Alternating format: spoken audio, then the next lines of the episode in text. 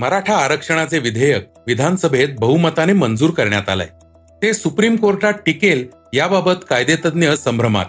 उन्हाचा चटका वाढल्याने कोयना धरणाची पाणी पातळी खालावली असून वीज निर्मितीसाठीचा पाणीसाठा फक्त चोवीस टीएमसी इतकाच उरलाय. यासोबतच आपण कांदा प्रश्नी शेतकरी का संतापलेत आणि लोकसभा निवडणुकांच्या तारखा आणि आय पी एलच्या वेळापत्रकाबद्दल आय पी एल प्रमुखांनी नेमकं काय सांगितलंय? या बातम्या आपण आजच्या पॉडकास्टमध्ये ऐकणार आहोत. नमस्कार मी अनिरुद्ध गद्रे.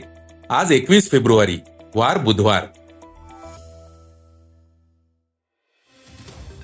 पॉडकास्टची पहिली बातमी आहे पुण्यात घडलेल्या गंभीर गुन्ह्यासंदर्भातली एका खासगी कंपनीत नोकरी करणाऱ्या तरुणीची विवाह नोंदणी संकेतस्थळावरून एका तरुणाशी ओळख झाली. दोघांमध्ये मैत्री वाढली. पुढे तरुणाने तिला विवाहाचं आमिष दाखवलं. तरुणीला जाळ्या तोडून तिच्यावर बलात्कार केला. एवढंच नाही तर त्याने आर्थिक अडचण असल्याचं सांगून तिच्याकडून आठ लाख तीन हजार रुपयांचे दागिनेही घेतले. नंतर मात्र तो लग्नासाठी टाळाटाळ करू लागला. तिचे दागिनेही परत केले नाहीत. अखेर फसवणूक झाल्याचं लक्षात आल्यानंतर तरुणीने खडक पोलीस ठाण्यात तक्रार दिली. पोलिसांनी या प्रकरणी तरुणाला अटक केली. प्रकरण इतक्यात संपलं नाही. पुढे तो जामिनावर जेलमधून बाहेर आला. त्याने त्या पीडित तरुणीच्या नकळत तिच्या दुचाकीला जीपीएस लावलं. ती कुठे जाते यावर तो पाळत ठेवायचा. हा प्रकार तरुणीच्या लक्षात आल्यानंतर तिने याबद्दलची तक्रार पोलिसात दिली. यानंतर ते जीपीएस काढून तपासणीसाठी पाठवण्यात आलं. आता पोलीस या गुन्ह्याचा पुढील तपास करत आहेत. आजची दुसरी बातमी आहे मराठा आरक्षणासंबंधीची. मराठा समाजाला दहा टक्के आरक्षणासंबंधीची विधेयक काल राज्य विधिमंडळात एकमताने मंजूर झालं.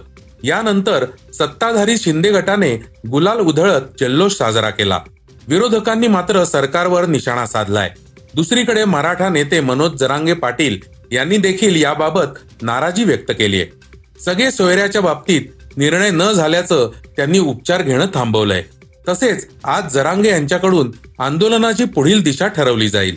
दरम्यान मराठ्यांना दहा टक्के आरक्षण मिळालं असलं तरी सर्वोच्च न्यायालयात ते टिकण्याबाबत कायदेतज्ञ साशंक आहेत. ऐकूयात याबद्दल कायदेतज्ञ उल्हास बापट काय म्हणतात. हायकोर्टाबद्दल मी काही बोलत नाही पण सुप्रीम कोर्टात हे टिकणार नाही. तुम्ही कायदा काहीही करू शकता तो कायदा जर का राज्यघटनेशी सुसंगत नसेल तर तो घटनाबाह्य ठरवण्याचा अधिकार सुप्रीम कोर्टाला आहे. कायदा काय करायचा आता कसं झालं आहे एकशे दोन नंबरची जी घटना दुरुस्ती झाली त्यात मागासवर्ग ठरवण्याचा अधिकारच मुळी केंद्र सरकारकडे गेला होता. ते एकशे पाचाव्या घटना दुरुस्तीने परत आपल्या राज्याकडे दिला आहे तेव्हा मागास कोण हे ठरवण्याचा अधिकार राज्याला आहे आरक्षण देण्याचंही आहे पण ते घटनेत बसेल अशा रीतीने द्यायला पाहिजे. ते घटनेत बसत नसेल घटनेशी सुसंगत नसेल तर सुप्रीम कोर्टमध्ये येईल. नाही तर हा अधिकार राज्याला आहेच तो कोणीच नाकारत नाही आहे पण कुठलाही कायदा केलेला कायदा किंवा कुठलीही एक्झिक्युटिव्हची ॲक्शन ही जर का घटनेच्याशी सुसंगत नसेल तर ती घटना बाह्य ठरवली जाते तो पूर्ण अधिकार फक्त सुप्रीम कोर्टाला आहे.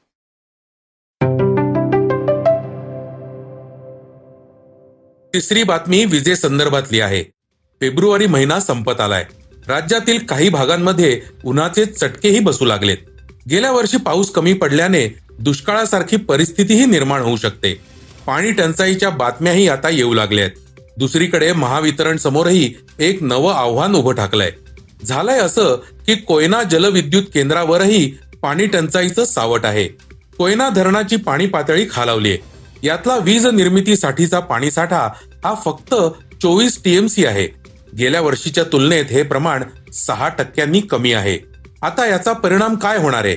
तर राज्यात आयत्या वेळी वीज मागणी वाढली तर कोळशावरील वीज प्रकल्पातून तत्काळ वीज निर्मिती करता येत नाही. अशा परिस्थितीत जलविद्युत प्रकल्पातून वीज निर्मिती केली जाते. पण कोयनासारख्या मोठ्या प्रकल्पातच पाणीसाठा कमी असल्याने वीज निर्मितीचं गणित जुळवताना महावितरणच्या अधिकाऱ्यांची तारेवरची कसरत होणार आहे.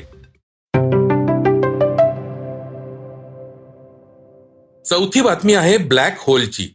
ऑस्ट्रेलियातील संशोधकांनी अवकाशात सर्वात वेगाने विस्तारणाऱ्या कृष्णविवर अर्थात ब्लॅक होलचा शोध लागल्याचा दावा केलाय.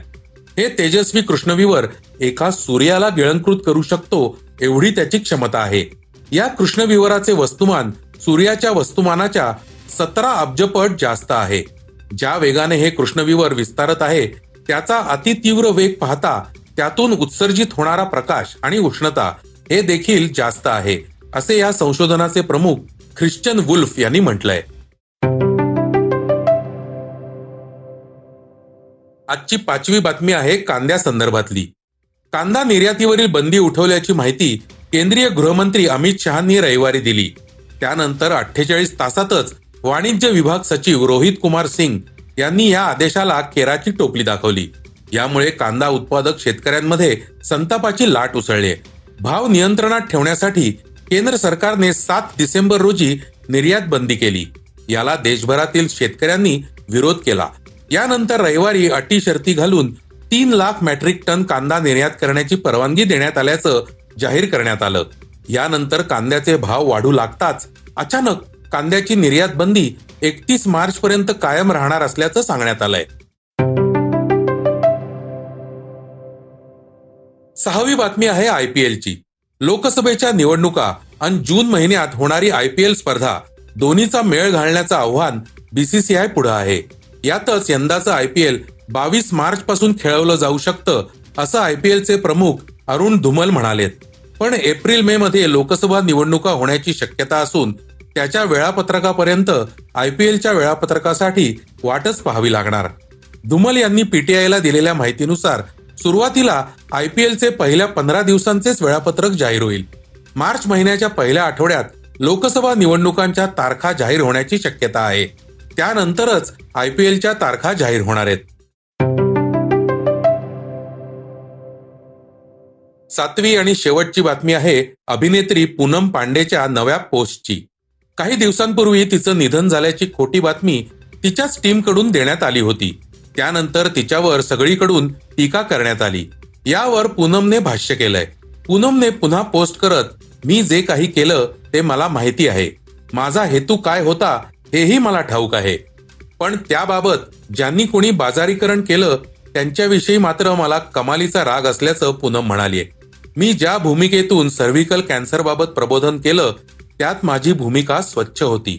त्यातून मला अनेकांचा आधार मिळाला होता असंही ती म्हणाली आहे हे होतं सकाळचं पॉडकास्ट उद्या पुन्हा भेटूयात. हे पॉडकास्ट तुम्हाला कसं वाटलं जरूर कळवा. त्याला रेटिंग द्या. आणि इतरांना रेकमेंड करा. धन्यवाद. वाचा बघा आणि आता ऐका आणखी बातम्या. ई सकाळ डॉट कॉम वर. तुम्ही हा पॉडकास्ट ई सकाळच्या वेबसाईट आणि ऍप वर सुद्धा ऐकू शकता. विसरू नका या पॉडकास्टला आपल्या आवडीच्या पॉडकास्ट ऍप वर सबस्क्राईब किंवा फॉलो करायला.